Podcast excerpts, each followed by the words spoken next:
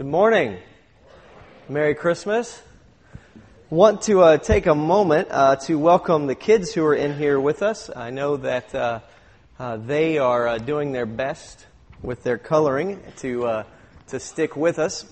as we wanted to bring the whole family together for worship. And so, if you're guests with us, we've got all the kids kind of first grade and up in here with us as we continue, continue to provide our preschool ministries for the little ones. But particularly on days where we celebrate communion or particular days of significance in the life of the church, we want to bring them in. So I want to take a moment just to welcome the little guys here with us and uh, to share a little bit um, directly to you before we get started this morning.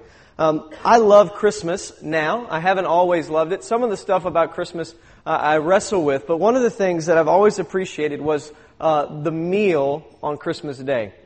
Um, and it was always just massive, and, and wonderful things came out of my mother's kitchen that did not come out the other 364 days of the year. And, uh, and so you look for it. Uh, my mom has uh, this gingerbread she makes. It's amazing. And then uh, pecan pies, and pecan pies with chocolate fudge in them, which is just ridiculously good. Um, all sorts of things that come out of that. Now, here, here's the deal. As a kid, let me tell you how Christmas works uh, you go run and play in the yard. So my brother and I would wear Dallas Cowboys uniforms. We'd be outside in the yard playing football.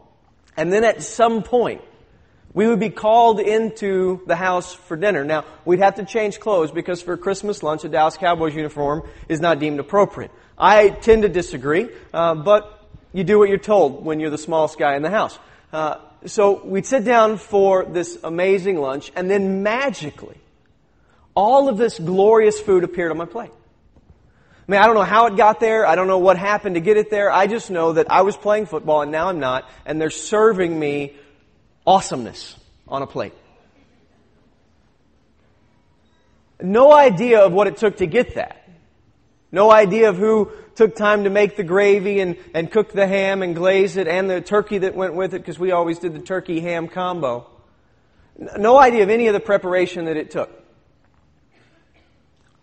What we find when we look at the Christmas story is that more so even than the Christmas meal and all the shopping and everything that goes into Christmas preparation is that God had been preparing the world for centuries for this day. And in one of our favorite books at our home, the Jesus Storybook Bible, the scriptures begin kind of its overview of the Bible. This is what it tells us of the scriptures. It says, No, the Bible isn't a book of rules or a book of heroes. The Bible is most of all a story. It's an adventure story about a young hero who comes from a faraway country to win back his lost treasure. It's a love story about a brave prince who leaves his palace, his throne, everything to rescue the one he loves. It's like the most wonderful fairy tales that has come true in real life. You see, the best thing about this story is it's true. There are lots of stories in the Bible, but all the stories are telling one big story. The story of how God loves His children and comes to rescue them.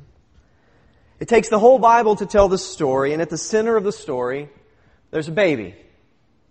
Every story in the Bible whispers his name. He's like the missing piece of a puzzle, the, the piece that makes all the other pieces fit together. Then suddenly you can see a beautiful picture. And this is no ordinary baby.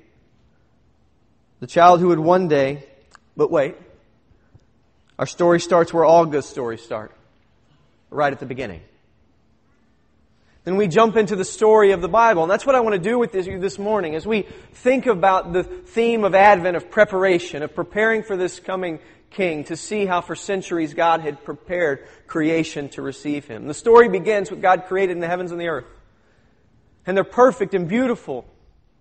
And God looks at it and He says it's very good. And He places Adam and Eve, His own creations, built not only to relate to Him, but to relate to one another. And He places them in the garden to tend and care for it to exercise dominion over it, to creatively manage the created world in a way that would honor God, in a way that would please Him.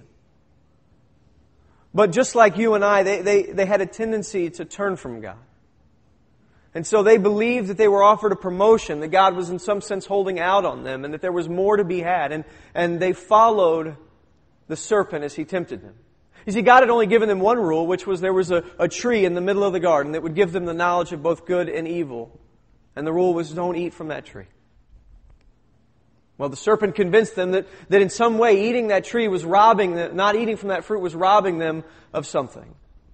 And so they rebelled against God and they turned to sin. And at that moment, all of creation is, is polluted with sin. And God hands out judgment to the people based upon their sin. And He said, I told you that if you eat of this fruit, you would surely die. You're going to die. To dust you will return. But even in the midst of this, we see God being gracious because He doesn't kill them instantly and start over. He allows them to continue. He allows them to bear children. He protects and watch over them. And He gives them in the midst of this judgment a promise because He turns to the serpent and in his judgment of him in Genesis 3:15, he tells him that one day there will come a child of the woman who will crush the serpent's head and destroy him. And so even in the midst of the judgment of sin, you see glimpses of what God is planning to do. In Genesis 12, God moves forward in the progression of this plan of redemption and he, he calls Abraham. And he says, Abraham, you are going to be mine, and your people will be my people. And so he makes in Genesis 12, 1 through 3, this promise with Abraham that honestly functions as the outline of the rest of the Bible. He says, Abraham, I am going to turn your family into a great nation, and I'm going to bless them. And through you, all nations will be blessed, through your offspring. Now, Galatians 3, Paul tells us that offspring isn't plural. It's one offspring that is to come. And so the story is laid out that there's one who'll come from Abraham's family. That as God establishes Israel as a nation and places them in the land that He's promised them, that one will rise up who will be a blessing to all the nations, to all families on the face of the earth. And the story goes on. The descendants of Abraham find themselves in great need in the midst of a great famine. But God had, through their own sin, strategically placed Joseph in Egypt to be able to manage the food and take care of them so that the promise lives on. And I want you to see in Genesis 49 what had to be the most awkward family reunion ever. When, when Jacob gathers his sons together, he starts with the oldest. In Genesis 49, verse 8, we'll read. He starts with the oldest and he speaks to Reuben and says, Reuben, you're a little unstable and shady. And then he looks to Simeon and he says, Simeon, you're a little angry all the time. And then he turns to Judah and says, Judah, your brother shall praise you. Your hand shall be upon the neck of your enemies, and your father's son shall bow down before you. He says, Judah is a lion's cub. From the prey, my son, you have gone up. He stooped down, he crouched as a lion, and as a lioness who dares rouse him. The scepter shall not depart from Judah, nor the ruler's staff from between his feet, until tribute comes to him. So you see, the promise kind of clarified a little bit that there's this king that's going to rise from the tribe of Judah, and that he will reign and rule forever. Until all the praises and obedience of the peoples is his.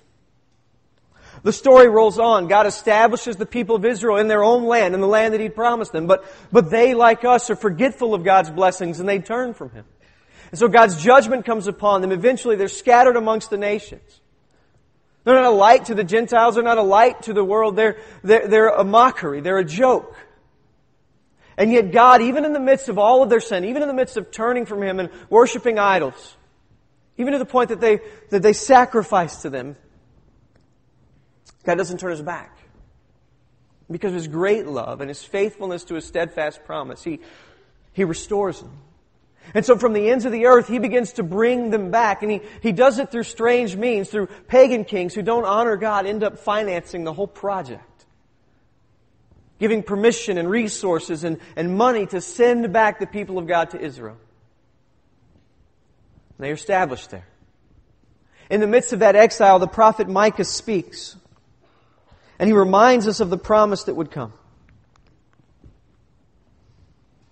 In Micah chapter 5, it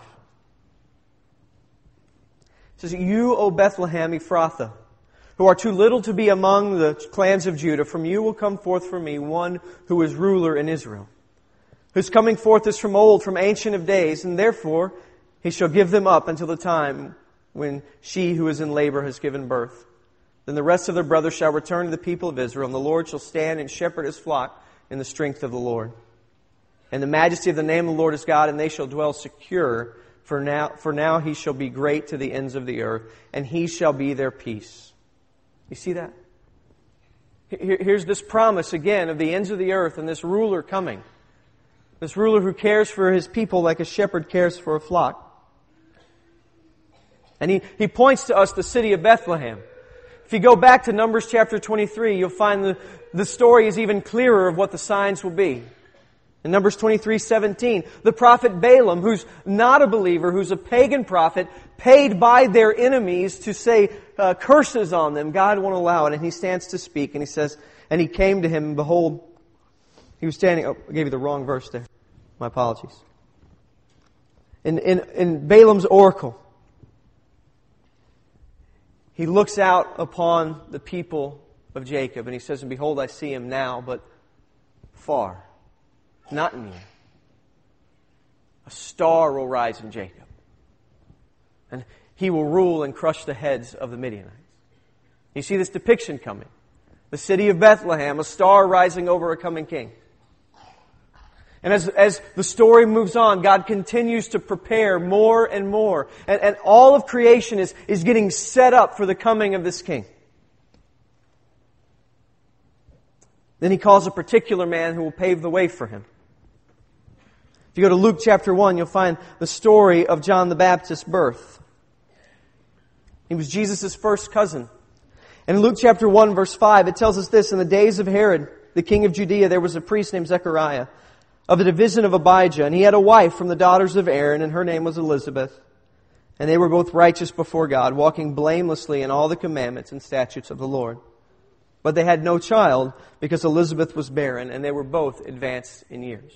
Now, I would say this if you're new to reading the Bible, anytime the scriptures point out to you someone had no children because they were barren, God is usually about to do something significant. Anytime you see that, something amazing is about to happen. So this family, they, they're righteous, they love the Lord, they've been praying for years, they have been unable to have children. And what's about to happen? Now, while he was serving as priest before God, when the division was on duty, according to the custom of the priesthood, he was chosen by lot to enter the temple of the Lord and burn incense. And the whole multitude of the people were praying outside at the hour of incense. And there appeared to him an angel of the Lord standing on the right side of the altar of incense. And Zechariah was troubled when he saw him, and fear fell upon him. But the angel said, Do not be afraid, Zechariah. We stop there for a moment. Every time in the Bible that someone sees an angel, the angel has to tell them, Don't be afraid. So immediately, if your concept of an angel is a cute and cuddly baby with wings, I want you to understand, you got that from Hallmark, not the Bible. Every time someone sees an angel, they're afraid, and the angel says, Don't, don't be afraid. I've come with good news. So, what's the news? It says, Do not be afraid, Zechariah, for your prayer has been heard. And your wife Elizabeth will bear you a son, and you shall call his name John. And he will have joy and gladness, and many will rejoice at his birth, for he will be great before the Lord. He must not drink wine or strong drink, and he will be filled with the Holy Spirit, even from his mother's womb. He will turn many of the children of Israel to the Lord their God. And he will go before him in the spirit and power of Elijah to turn the hearts of the fathers to the children and the disobedient to the wisdom of the just and to make ready for the Lord a people prepared. Now later on, as John is a man and his ministry begins, he's then questioned about his ministry. The Gospel of John chapter 1, he answers a few questions of those who would inquire about what he is doing. In verse 19, it says, This is the testimony of John. When the Jews sent priests and Levites from Jerusalem to ask, Who are you? He confessed and did not deny, but confessed, I'm not the Christ. And they asked him, What then are you, Elijah? He said, I am not. Are you the prophet? He answered, No. So they said to him, Who are you? We need to give an answer to those who send us. What do you say about yourself?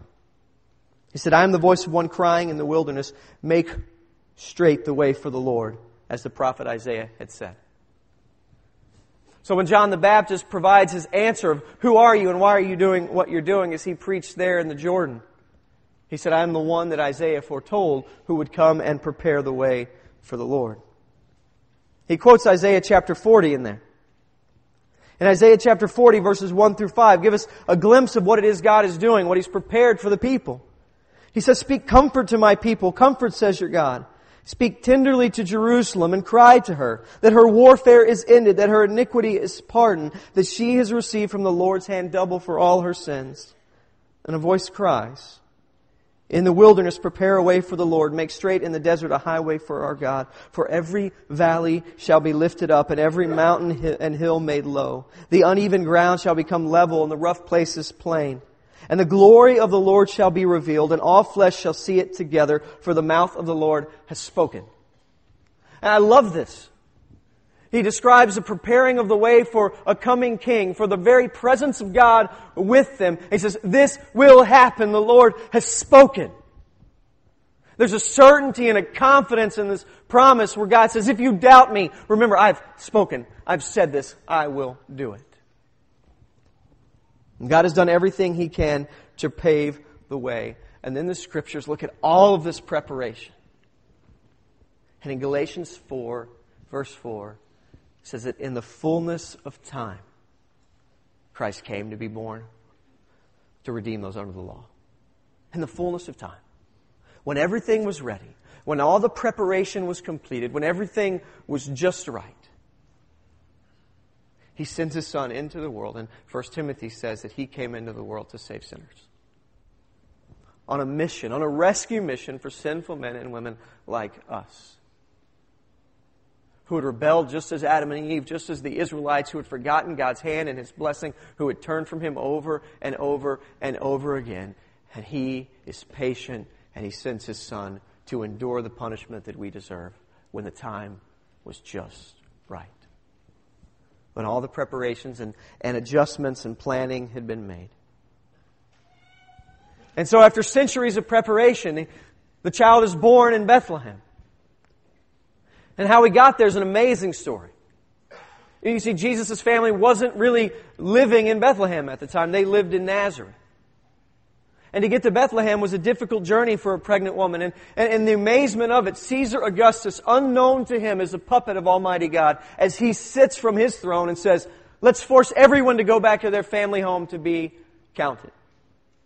Unknowing what God had in plan, that he was part of God's plan to work out the, the completion of all of these preparation and get Mary and Joseph in Bethlehem on that day. Amazing how we, in our own delusions of authority and power and grandeur, can do nothing but the bidding of God. And so, as Caesar issues a decree in the backwoods of the empire somewhere in the desert, a man and a woman head out on a treacherous journey to have a baby in Bethlehem. And a star rises over them, just as the prophets had foretold. And the angels come and they announce his birth, but they, they don't go to the palace to announce it. They don't send out uh, birth announcements to all the wealthy and prominent families in Israel. As you would expect when a, when a king is born. I mean, apparently there's someone whose family is kind of royal in England who's pregnant, and everyone in the world except me probably knows all the details about it. But here comes the king of all creation. And with the exception of a few shepherds outside of a small town and some men who traveled for a long time from the east who were probably not even believers in the gospel or the God of the Old Testament. Somehow, some way, they got the news and they came to see a king. The strangest traveling entourage ever, shepherds and, and then wealthy uh, astronomers from the east. The local mayor doesn't show up.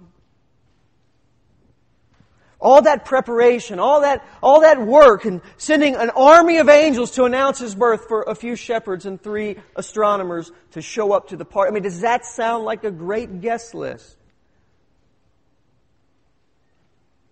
Largely unnoticed by the world. His birth was unnoticed. In his life, he had regional notoriety. He was despised and forgotten in his death but worshiped around the world because of his resurrection. This Jesus. You see, there's more to the story than just his birth. We said last week that the birth of Christ is, is much like D-Day in the European war in World War II. It's not the end, it's the beginning, it's the, the acceleration of something very big that's happening as the kingdom of God advances throughout this place.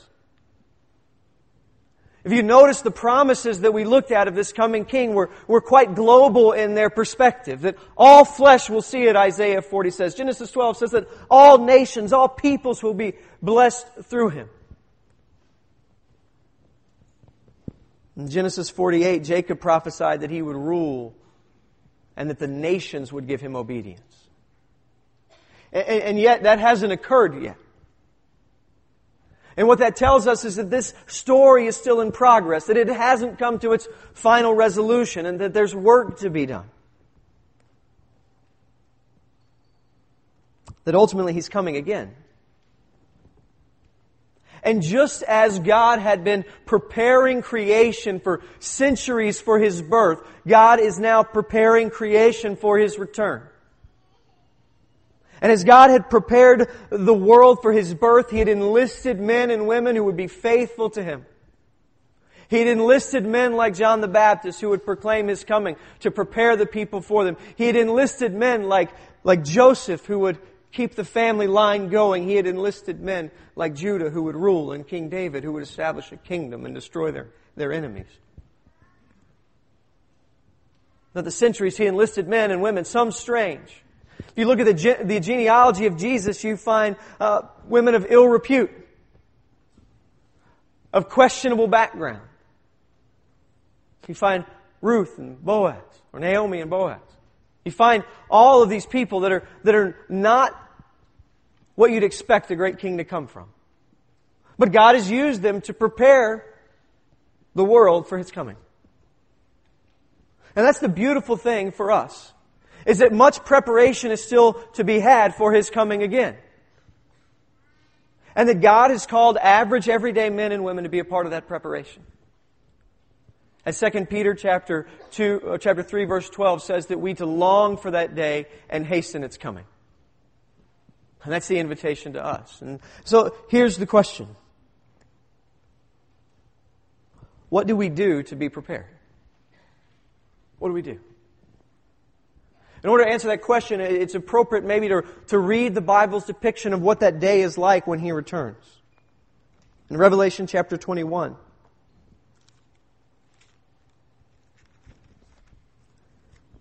verse 1.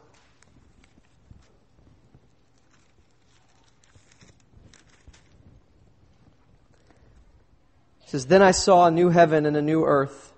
For the first heaven and the first earth had passed away, and the sea was no more, and I saw the holy city, the new Jerusalem, coming out of heaven from God, prepared as a bride, adorned for her husband. And I heard a loud voice from the throne saying, Behold, the dwelling place of God is with man, and he will dwell with them, and they will be his people, and God himself will be with them as their God. He will wipe away every tear from their eyes, and death shall be no more, and there shall be no more mourning, nor crying, nor pain any more, for the former way of things has passed away. And he who was seated on the throne said, Behold, I am making all things new. He also said, Write this down, for these words are trustworthy and true. And he said to me, It is done. I am the Alpha and the Omega, the beginning and the end. To the thirsty I will give from the spring of water of life without payment. To the one who conquers will have his heritage, and I will be his God, and he will be my son. But as for the cowardly and the faithless and the detestable, murderers and immoral, sorcerers, idolaters, and liars, their portion will be with the lake that burns of fire and sulfur, which is the second death. Now, it's very tempting at Christmas to not read that last verse. But we wouldn't be honest when we talk about preparing for his coming if we didn't show you both depictions of Christ's return. Because for some of you, preparation means trusting in Him so that that judgment that's described at the latter part of the verse isn't a reality for you. And you get to experience the, the joy and rejoicing at the coming of the King and His kingdom. But I know that some of you came here today having never trusted in Christ. Maybe you went to church, maybe you got confirmed, but you never placed your faith in Him. You, you, you, never looked at yourself and understood that you were a sinner before a holy God deserving of judgment. And rather than placing your faith in, in religious activity or maybe your own efforts to get better, actually just turn to Jesus and trusted that His death on the cross was enough to forgive you. That He had paid for it. And my invitation to you is to turn and trust Him and Him alone. So that that burden of weight that you carry trying to be good enough for God can be lifted. And so that the judgment that's coming for those who reject His Son and refuse to worship Him as King and only Savior will not fall upon you. I don't want you to be unprepared for the day of His return. So my invitation to you is simply to trust Him. He is coming back. I love the words of, of Christ here.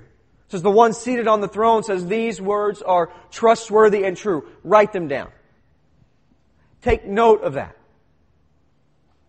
You can put that on the record. You can quote me on this one. This is trustworthy and true. Take a note of it. Make a memo. Put it in your iPhone. It will happen. And there's a certainty here.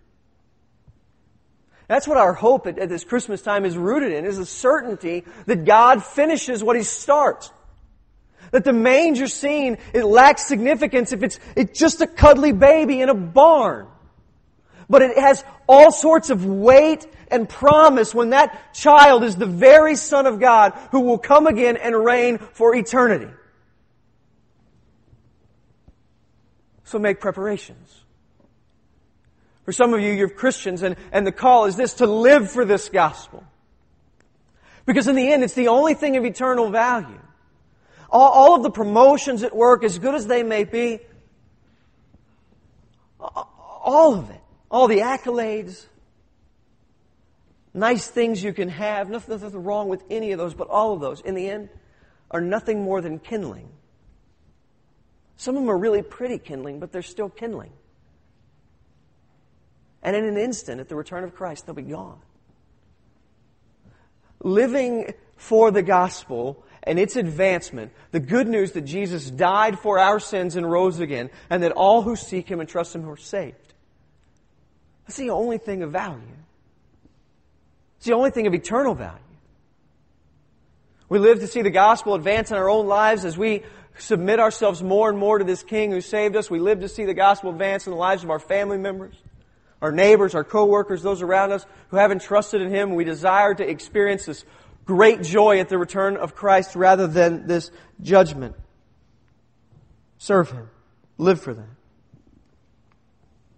And lastly, I would tell you that eternity is an eternity of worship. When, you read the book of Revelation, what you find is this depiction of all of the nations, men and women from every tribe and tongue and language, gathered together singing a new song to the Lord and get ready for eternity. When we gather here to sing praises to Jesus, this, this is just a warm up. In a moment after we take the Lord's table, we'll sing, and, and this is preparation, this is practice for what will be our eternity of, of being in the presence of God as His people and He as our God forever. So we get ready. One of the ways that we stay prepared is gathering around this table. God knew that we'd be prone to forget. And so he reminds us. In 1 Corinthians chapter 11, the scriptures give us a reminder of what this table is about and why we gather to do this. So if you're, if you're new with us, I want you to understand what, what, what is happening here. On the night that Christ was arrested and betrayed, he gathered with his believers and he shared a meal with them. It was part of the Passover meal, which was a normal part of their annual celebration, but he infused it with new meaning and depth that they had not understood. Jesus knew that he was about to die, and that he was about to die for our sin. And so he took that moment, and as he broke the bread during the meal, he told them that this bread symbolizes or depicts my body, which is broken for you. And then after the meal, he took the cup and he blessed it. And he let them know that, that that wine, that that fruit of the vine symbolizes his blood, the blood of the new covenant, which is poured out for the forgiveness of our sins. And what, what Jesus depicted in that meal was the reality that, that all of us stand before God deserving of judgment, but that Christ was on his way to die to absorb the wrath of God for our sin. So that it was paid in full, so that God looks upon those who have trusted in Christ not with wrath or judgment, but with mercy and joy as he sees them as his sons and daughters. That this great transaction was taking place where, where Christ was going to take His righteousness and give it to us, and He was going to then take our sin upon Himself and do what Luther called the great exchange. Where He traded our sin for His perfect righteousness. And so in 1 Corinthians chapter 11, the scriptures encourage us related to this meal. Paul first tells us that he received this from the Lord, and what he also delivered to us, that the Lord Jesus, on the night that he was betrayed, took bread, and we had given thanks, he broke it. He said, This is my body which is for you. Do this in remembrance of me. In the same way also, he took the cup after supper, saying, This is the cup in the new covenant of my blood. Do this as often as you drink it in remembrance of me. And, and this is what I want you to hear this morning. For as often as you eat this bread and drink this cup, you proclaim the Lord's death until he comes. And you can't get away from that reality.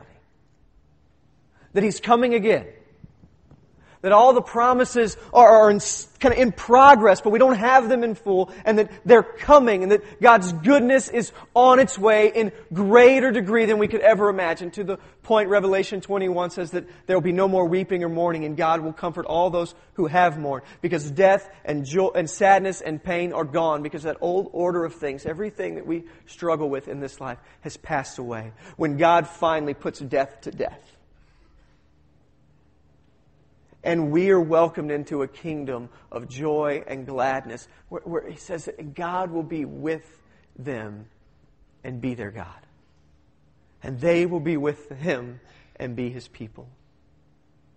The overarching depiction of heaven, more than, than streets of gold, more than any of the other figurative language, is the reality of perfect union with God. And the complete and total satisfaction of, of all the longings of our hearts.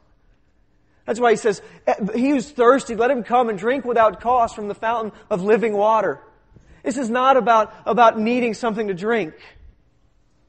This is about the, the, the, thirsting and longing of our souls that we can't ever seem to feel, that there's always something missing. God says, I'll end that. And along with all of that, I'll, I'll end death and suffering We'll close the funeral homes, we'll shut down the hospitals, and joy will reign forever. And God knew that every day that we went by the funeral home, every time we visited the hospital or prayed over our sick kid, that we would have a tendency to forget this great promise. And so He, in His goodness to us, says, I want you to gather and I want you to remember what I'm going to do. Christ has come. Christmas is here, but He's coming again. And it only gets better. It only gets better. I want to ask the men that are going to be helping with the Lord's table this morning to come forward as we pray. Father God, we thank you for your grace to us. We thank you for your tremendous mercy that you've poured out through your Son, and for all of the preparation that you've made for thousands of years to send him so that he might live a sinless life and die on the cross for our sins and raise again. We thank you that the process of your kingdom advancing is still ongoing and there's still greater promises to be had. I want to pray that you would make us a people who embrace that promise today. A people who will live lives of preparation, desiring to see the gospel advance, and many more of every tribe and tongue and language, every neighborhood and subdivision and town townball come to know you. That we would all be prepared on the day of judgment. Lord, I pray for those who are here who have not trusted in your Son, that your Spirit would do a work in them even now to prepare them for that day. Lord, I pray that they would do business with you, not with anyone else. But that you would break their hearts to see the, the weight of their sin and the hope of salvation just in trusting what Jesus did. I pray that you would enable them to stop trusting in their own righteous acts and deeds, their own good behavior, or their own efforts to fix things that they've broken. They'd stop trusting in religious activities and ceremonies, but, but rather turn to you, the God of heaven and earth, who pardons endlessly. Pray for this time as we gather around this table that you would renew our hearts, that you would remind us of your grace that we might walk faithfully with you, that we might delight in the fullness of what you have done and what you've yet to do this Christmas Eve season. I pray that you would infuse all of our gatherings with, a, with, with an expectation of what you are to do through this Christ child. And that at every opportunity with friends and family, that, that the glory of Christ would flow forth from us in word and deed, that many would be drawn to Him. We pray for that this morning. We pray that you'd be with us as we gather, as we celebrate this remembrance. In Jesus' name. Amen.